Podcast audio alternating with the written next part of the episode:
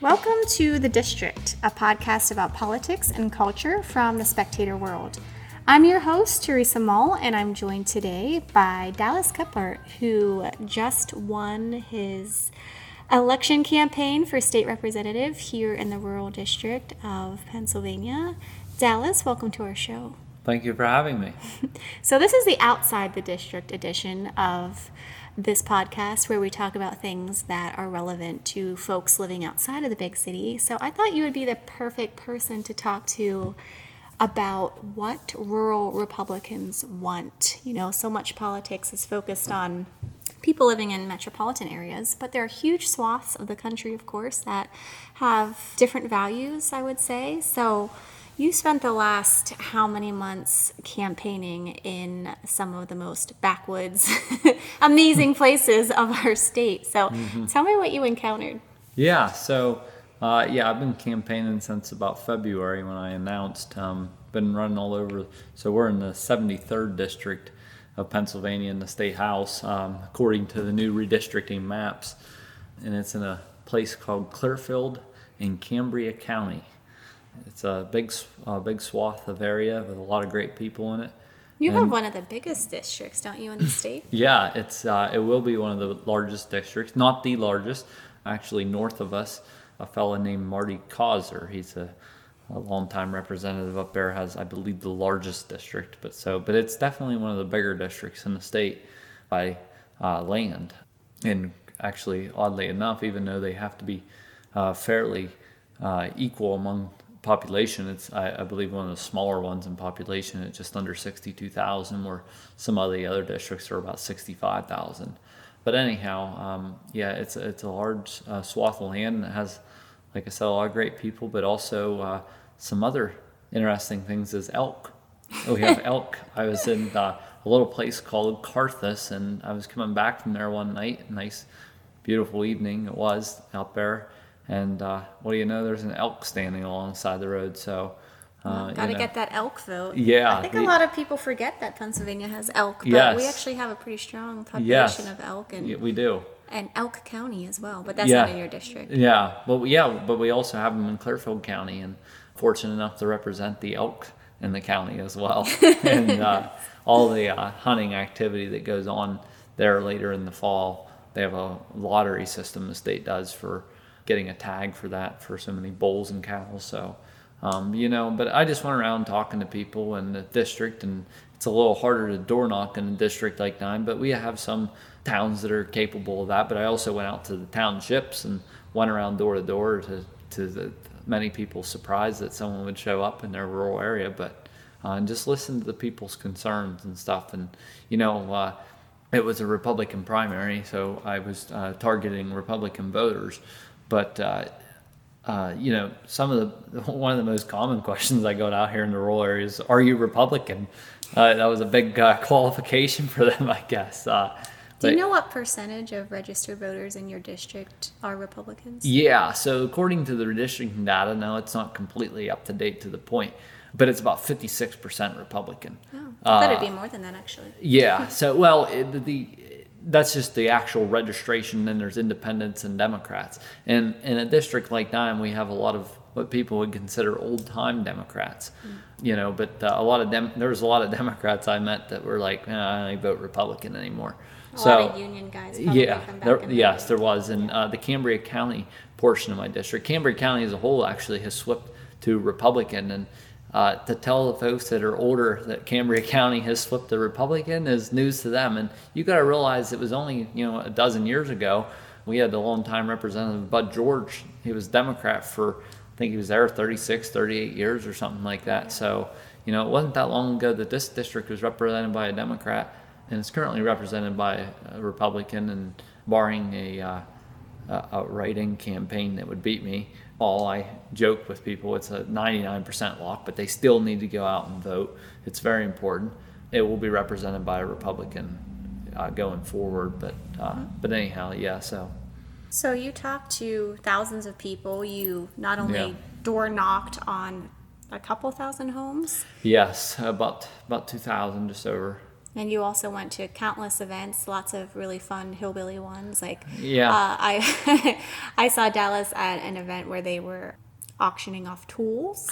Yeah, it was Yeah. a tool raffle. Yeah. It was a tool raffle in a little place called Nicktown. It's in An Cambria old coal mining town. Yes, and Yeah. it's still um actually Nicktown's a very unique place. It's uh I, I I joke with people it's actually probably the most close knit community in the district. It's a very very close knit community down there, and I think that's I'm, I'm speculating a little bit, but I, I would guess that it's it's still a very farmer farming agricultural area. It's heavily everybody there has some type of tractor they're farming with for something, and uh, but also it's a uh, it's a very strong Catholic base there. So I think uh, the closeness of the family of the Catholic Church, and then also the farming community itself, is why it's like that. But you know, uh, this isn't my quote; it's one of theirs from down there. A good friend of mine down there, he's a farmer, and uh, he told me that Nicktown is the time that time the town that time forgot.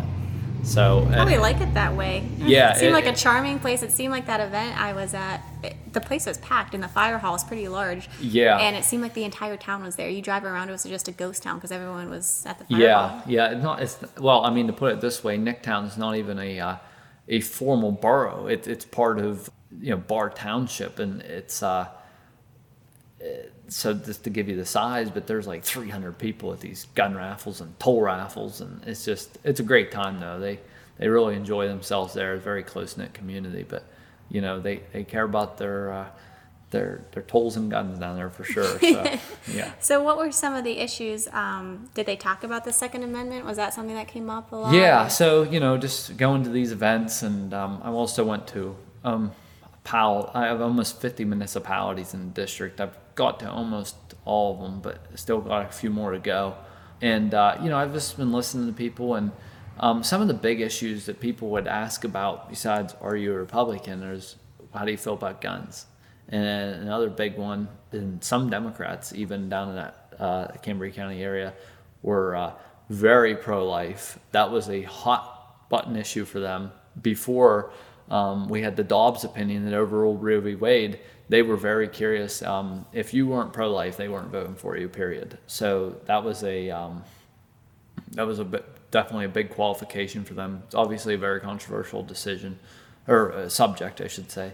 But uh, for those folks, it isn't controversial at all. They're 100% pro-life, and they let you know right away. But also the guns, you heard about that, uh, and also with uh, uh, the energy the way it is right now. Um, you know, a lot of talk about that. What are you going to do about energy and energy independence and stuff like that? That's very important, and especially our area where I represent. Um, I'm not exactly positive, but I would bet it's one of the most uh, f- you know biggest in coal mining in the area. Uh, a lot of the district was underground, but uh, still some surface mines up in uh, Clearfield County, and definitely a coal mining culture here yet, and that uh, once it really existed. But uh, you know, this area really cares about the environment and our energy resources. You know, you know, if you don't digging it or growing it or cutting it, the trees, uh, you know, that's a big or drilling it with the gas. it was natural gas here there 10 years ago or so, but you know, those are big subjects as well. People really like their energy here, and we have an abundance of it under our feet here. So, um, but you know, those were some big issues that I came across.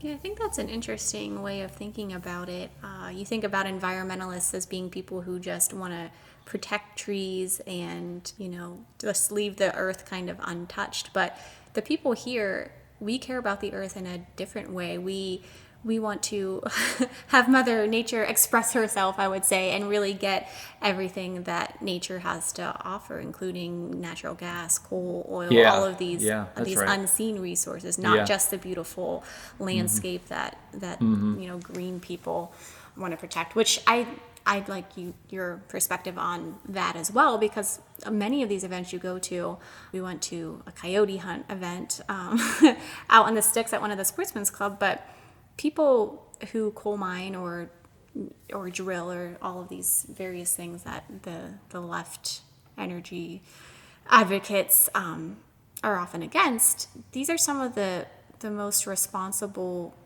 users of land that I've ever encountered. You know, it's in their interest. Not only do they use it to make a living in mining and drilling all these things, but they enjoy it, you know, going out, being outdoorsmen, but they also want to protect it because it's in their interest to have wildlife, to have elk, to have deer. They support their family, they use it as recreation. So I, I think that's just a, just a terrible thing that it's kind of a stereotype that the Republicans get that they, we don't care about the earth, and you know that better than anyone. It's yeah, yeah, it's definitely um, you know, uh, another fella I've I knew before the campaign, uh, but he said it. Uh, I forget exactly how he says it, but you know, he says the people in Harrisburg or D.C. just think that we're you know so stupid up here that we would want to ruin the land that we live on and this, yeah, or the water. Yeah, yeah, yeah, yeah, yeah, We that we you know we'd want to destroy it all that we live in, and, this is our environment. He said that's not true at all, and he's very pro um, natural gas, coal. Uh, he has a coal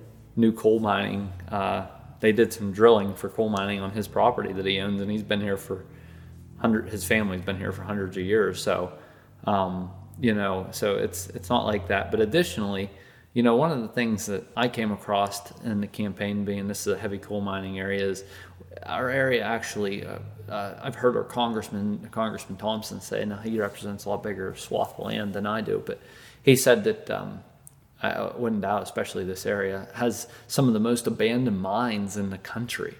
And I think there's a, a, a mutual way there that we can clean up these abandoned mines and acid, acid mine drainage and um, sulfur. You know, half a mile from where I grew up is just uh, it's an environmental disaster from years ago. Not anybody's fault today, but you know, there's there's surely got to be a way that we can, you know, use the coal companies. There's coal left over at these in these places that could be mined, and we could use the coal mining to the coal companies to mine the coal. They would make a profit by mining the coal, but then they also could um, put the land back appropriately and clean it up. And it seems like a win-win opportunity to me. Uh, instead of instead, we had the federal government just allocate. Someone told me uh, almost twelve billion dollars in taxpayer money to go to clean these up. Whenever there's now, granted, there'll be ways that there'll be times that you can't use a coal company to clean everything up, but a lot of these areas is, uh, you know, old strippings and stuff where they could have coal companies go in there and no cost to the taxpayer clean these areas up. They get the coal. It's a win-win for everybody. The environment gets Lots cleaned of people up. go to work, revitalize yeah. the local economy. That's right. Yeah, and and and give our country much-needed energy. yeah, that's right. Yeah, yeah. It's yeah. And, and we have power plants not too far from my district. There's actually one right on the border. The coal yard itself is in my district, and the power plant itself is in the, the neighboring district. But and then we also have you know some big coal power plants in Indiana County, just not too far from here, that you know could use that coal and you know, and, and that, like I said, that'd be a positive because we have people having jobs and making good pay, you know, having a good paying job. And yet our environment would be cleaned up at no cost to the taxpayer. It's just a regulatory uh, framework right now does not allow for it. And it's one of the things that I'm looking forward to trying to get something done to make it so we can get these areas cleaned up and also allow our local economy to benefit off of it. Mm-hmm. Yeah, I think a lot of your older constituents, you know, remember a time when coal was big. These little king, small yeah. towns, yeah, coal was king. These little small towns were booming. Everybody had a job. The the local businesses were benefiting from the coal companies being in town. You know, the local hardware stores, restaurants, everything just flourished and that's come to a standstill and their their kids and grandkids have to move away there's nowhere to work around here and mm-hmm. you know the ones who don't move away and get jobs elsewhere and turn to drugs alcohol get on welfare it's a whole terrible trickle down mm-hmm. awful situation yeah that's actually one of the biggest uh, concerns for our area is uh, uh, lack of economic opportunity in my opinion you know a lot of people that are young and they move away, and we need to retain those people to uh, put them to work here and get some economic opportunity and get it revitalized here some. But uh, yeah, that's definitely a big concern for a lot of rural areas, not just here in central Pennsylvania. Mm-hmm. What about Donald Trump? Speaking of what rural Republicans want, uh, we still see around here a lot of Trump flags, and not just pro Trump Trump 2024 flags, we have a fair share of those. I feel like we have more Trump flags out now than we did when he was actually running the first time or when he was in office. We also see a lot of FJB or Let's Go Brandon signs, which are less, you know, just plainly pro-Trump, not that they're anti-Trump, but they're just more anti-Biden. so that's Yeah. I'm sure that's a sentiment you encountered a lot. Do you think people would really be pushing for Trump again in 2024? Uh, people from know, your district? or- Yeah, I, I think there's obviously a good bit of them that would. Um, but I got that it was a lot of anti-Biden sentiment uh, out there. Kind of anyone but Biden. yeah, yeah, yeah, yeah. They're, they're definitely not a, uh big fan of Joe Biden, uh, and I can't say that I am either. I'm definitely not a fan of the the, the current president and Joe Biden. That's uh, you know, but uh, it, it is what it is, and uh, you know, these people are just good working, hard working people. A lot of them, you know, they're not all bad people by any means. That the that uh, Hillary Clinton famously, inf- infamously called deplorable. There are a lot of hardworking people that, you know, they just wanted somebody to believe in that, you know, thought like they did and wanted to fight for them, and they really thought that Donald Trump was there for them. That's what they continued to tell me, you know, that they thought that Donald Trump was for them. You know, you definitely got a lot of people that are Trump voters that are you know, well, they didn't really like what he said, but they like what he did policy wise. And, and there's a lot of that, but um, definitely, definitely a lot of Trump supporters in the district. Um, but I'm not, I'm not sure. Uh, it's too far out, I tell people, for any speculation to happen. And like everybody asked me, do you think he's going to run again? And I said, I don't have the, you know, the fortune telling ball of what's going to happen. I have no idea. But, um, you know, that they definitely do not like Joe Biden. And, uh, uh, even a lot of the Democrats have turned on Joe Biden. I mean, it shows why his approval ratings are down. So it's, uh, but yeah, Joe Joe Biden's definitely not well liked in the rural areas. uh, you you will find an occasional one, I'm sure, but uh, definitely has his approval has plummeted Yeah. as the economy has plummeted. Well, we have hope for the future of the Republican Party in Dallas, I think. Dallas, you're only 26 years old, right? Yes, that is correct. Yep. So you have a long future ahead of yourself, and um, seems like at least your district will be in good hands, I hope. yeah, I'm uh, just uh, you know the thing I'm you know everybody asks me are you excited? Well, yeah, I'm excited to get the opportunity to serve my constituents, but I, I'm also just deeply grateful for the amount of support I received. I won 62% in a three-way primary, and just people have just been so supportive of me, and uh, I'm just deeply grateful for that. To be honest, it's just uh, it's truly humbling. What do you think it was about your campaign that made you so popular? I know you did a lot of groundwork, but if there are other people thinking about running um, in, a, in a more rural district or just anywhere really, what, what advice would you give for someone to, to find success? be authentic. Uh, that was that would be one of them. People um, people liked that I was. Uh, there's one. I, this is just some of the words I heard over the campaign. Was someone told me I was real. Um, and other po- uh, many people told me that I was not a BSer, except they just said it. Um, you know, so. Uh, I, I, at first I wasn't real sure what that meant, and I was like, okay, you know, they just said I like that you don't BS me, and I was like, okay, so that's when I say be authentic. I think people like that, and they also um, definitely like someone related to them. You know, as a former, uh, I worked in the coal mines there a little bit, and uh, that they definitely related to that, and they just wanted someone that they thought that would care about them and it was relatable to them. Um, you know, fr- uh, one the guy that said about the environment to me, he's also the one that told me. He said, "Now, when you go to Harrisburg, all we can hope is that your principles are what ours are, so that you go and represent us." And I said, "You know, you're right," because he said, "No, when you're down there." Uh, there's no one there from up here to catch your ear. You're gonna have to vote, and with all them people down there around you pushing one way or another, we can only hope your principles stay true. So um, that was what his take was. It's just uh, you know staying strong principles, the rural values, what we care about up here. But yeah, those are like I said, being real and authentic and caring about the issues that they care about. Being one of them. It was a big thing, I think. You know, and like I said, being authentic and real and getting out there. People, um, the door knocking, I think, helped a lot. Um, people thought that you know that they appreciated you coming to their door and stuff. So I think, like I said, taking time for them as well. I, it didn't matter who they were. I took time to meet them. If I spend an hour, I spent an hour with them. So even though all the pollsters or campaign consultants, I'm sure would tell you, oh, you got to keep moving, you know, but sometimes th- there was one instance where that really paid off for me, unbeknownst to me. Um, you know, the guy posted on Facebook and it was like the best ad I had the whole campaign because he was like so serious about it, you know, and how I stayed there that night. But, you know, so that would just be my suggestion to people: just be real and and work your tail off. That's where it comes down to. Be real, be one of them, and work your tail off.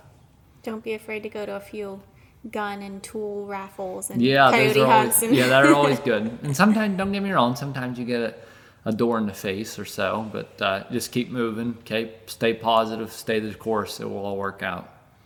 Thank you for listening. If you enjoyed this episode of The District, don't forget to subscribe. You can find us wherever you listen to your podcasts. The Spectator World is the American edition of the world's oldest magazine.